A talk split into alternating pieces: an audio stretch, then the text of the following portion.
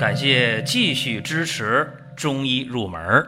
如果你想听没有营养、照本宣科的讲解，那么请绕行。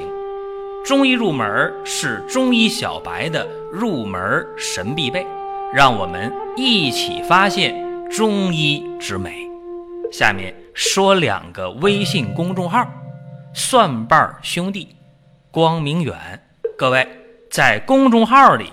我们继续缘分。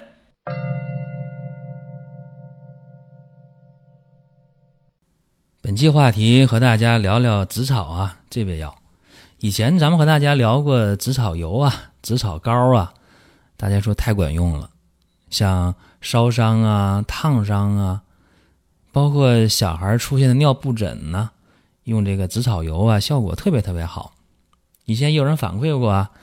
说在这个厨房里边做菜，油一下就溅到了这个手背上和胳膊上一大片，当时就不行了，疼的，就以为非得去医院不可了。结果想起了以前咱们讲过紫草油，一抹上啊，清清凉凉的，很舒服。然后也就忘了疼了，继续做菜啊。等这菜做好了，端上桌吃饭了，才想起，哎，手咋不疼了？结果也没有起泡，也没有破溃。不知不觉就好了。还有婴幼儿的湿疹、尿布疹，尤其尿布疹啊，用这个紫草油往小屁股蛋上一抹，哎，小孩不哭了，不喊了，好了。包括有人说出现那个一些成年人啊，比较胖啊，有褶皱皮肤，让夏天出汗，还有那个疼啊，汗那个汗渍的那折的特别不舒服啊，这个。紫草一抹，哎，舒服了，非常非常好啊。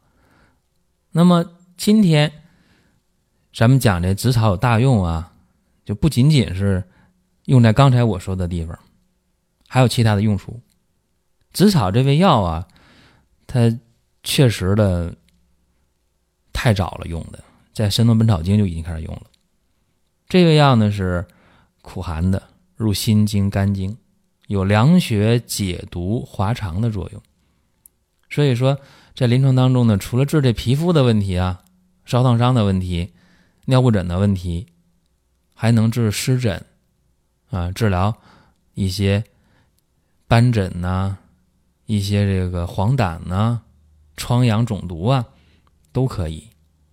那么今天咱们讲的是一些扩展的啊，讲一个咽炎、慢性咽炎。讲一个年轻人的痤疮、青春痘的问题，用紫草效果都特别好。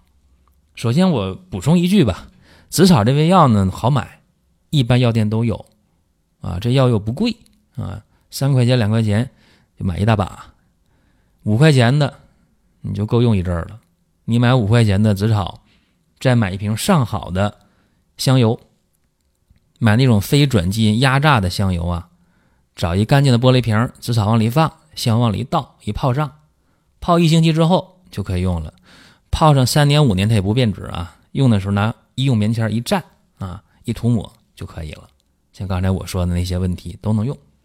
那下面咱们讲年轻人的痤疮、青春痘的问题。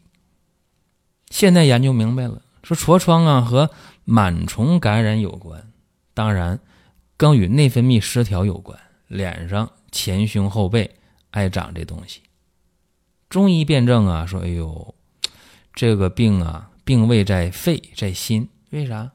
肺外合于皮毛啊，那心呢？啊，往往是有血热嘛，对吧？那么治这个病用紫草效果好，尤其是用五味消毒饮和紫草呢综合一起煮方，特别特别好啊，清热解毒。凉血疏风，对年轻人的痤疮，包括对中年人，我开玩笑的讲，我这青春晚期的哈，对这个中年人的痤疮，效果也是好的不得了。那具体怎么用呢？我说一下，给大家举个例子啊，呃，有这么一个女性，快四十岁了，啊，脸上还长着痤疮呢，一长就几乎一张脸都是痤疮，时好时坏啊。哎呀，有的时候还出这脓点儿呢，这脸上皮肤这颜色，你想能好吗？这儿一块那儿一块啊，说反复发作，一问说你这痤疮多少年了？哎呦，快二十年了啊！他痤疮长得就晚，二十来岁长，然后长到快四十岁了。你说长二十来年，尤其是到这个月经前后，哎呦，这加重，一来月经了啊，看脸就知道又泛滥了啊，全是痤疮，全是包，全是脓点儿。那治没治过？那肯定没少治嘛，中药、西药、口服的、外用的各种护肤品、化妆品都用过。效果有没有？满意没？要满意的话，现在不就没事了吗？这个情况啊，怎么给他用药呢？紫草用到二十克，然后五味消毒饮啊，给他加减，用蒲公英二十克、天葵子、丹参、白藓皮、皂角刺、金银花、野菊花、紫花地丁、白芷这些啊，各十克。这药不能少开，一开就得开十副，起码十副药。避开月经期去用，每天一副药。另外啊，注意了，这个药十副喝完之后啊，痤疮肯定会面积缩小，痒啊、疼啊几乎就没了，起那脓头、脓点儿啊，十副药也下去一多半儿怎么办？这时候啊，原方得动一动了，紫草和白芷拿掉。变成了蒲公英二十克、天葵子、丹参、白藓皮、皂角刺、金银花、野菊花、紫花地丁各十克，按这方继续用，再用上十副药，这脸呢光滑了啊，颜色好了，痤疮没了，你看看，那怎么办？停吗？不能停，再用二十副药，这样的话。这人就是判若两人呐，折磨了将近二十年的痤疮。你想想，这个方很神奇吗？也不神奇，是吧？五味消毒饮加上紫草啊，就是传统的一个治疗痤疮的五味消毒饮这个方剂。用上紫草和不用紫草，效果真的不一样。有人说，那为啥呀？是不是紫草有你刚才讲那些作用啊？什么凉血解毒？嗯，其实现代医学研究紫草还有一个呃功能，叫做内分泌的调节作用。所以你看，有的时候吧，我们很多中医啊就排斥那个西医啊，很多西医也看不上中医。我觉得没必要，各有所长。关键是你你能不能融会贯通，你能不能活学活用？所以说，医学的好坏还在于用的人。掌握的尺度，掌握的这个深度啊，这有关系。这是紫草啊，在痤疮、青春痘的治疗上。我刚才说的是一个将近四十岁的一个女性，你想，如果年轻一点，痤疮、青春痘长的时间短一点的，是不是效果会更好？效果当然会更好啊！当然，这个方说我能用吗？仅供参考啊，仅供参考。下面讲慢性咽炎吧。这慢性咽炎呢，这个。像狗皮膏一样，是吧？这东西太不好治疗了，太不容易治愈了。像长期靠嗓子说话的人，那得慢性咽炎的太多了。包括那些呃经常喜欢吃辣的、刺激性食物的人，得这病的也多。还有那阴虚火旺的人，也容易出现慢性咽炎。慢咽炎什么症状啊？这嗓子经常的痒痒或者疼。或者干咳，或者这个嗓音嘶哑，这是常见症状。那也有说，呃，一刷牙就恶心的，那也有啊。这个病其实很明确了，发病在咽喉。但是别忘了，这个病啊与肺和大肠有直接关系。为啥呀？肺，肺气呀，啊通于咽喉。再有呢，肺和大肠互为阴阳表里啊。慢性咽炎的治疗上，以往大家说，哎呀，用一些润肺化痰的、养阴清热的药，哎，思路对。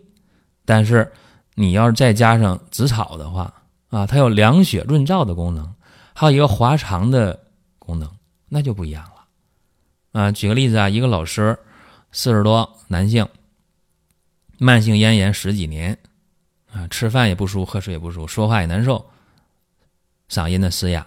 经常嗓子干，有时候疼，有时候痒，那怎么治？咱就不提了。治了太多回了，治了太多年了，不太满意。这个时候给他用药怎么用啊？紫草三十克，这量可不小，是吧？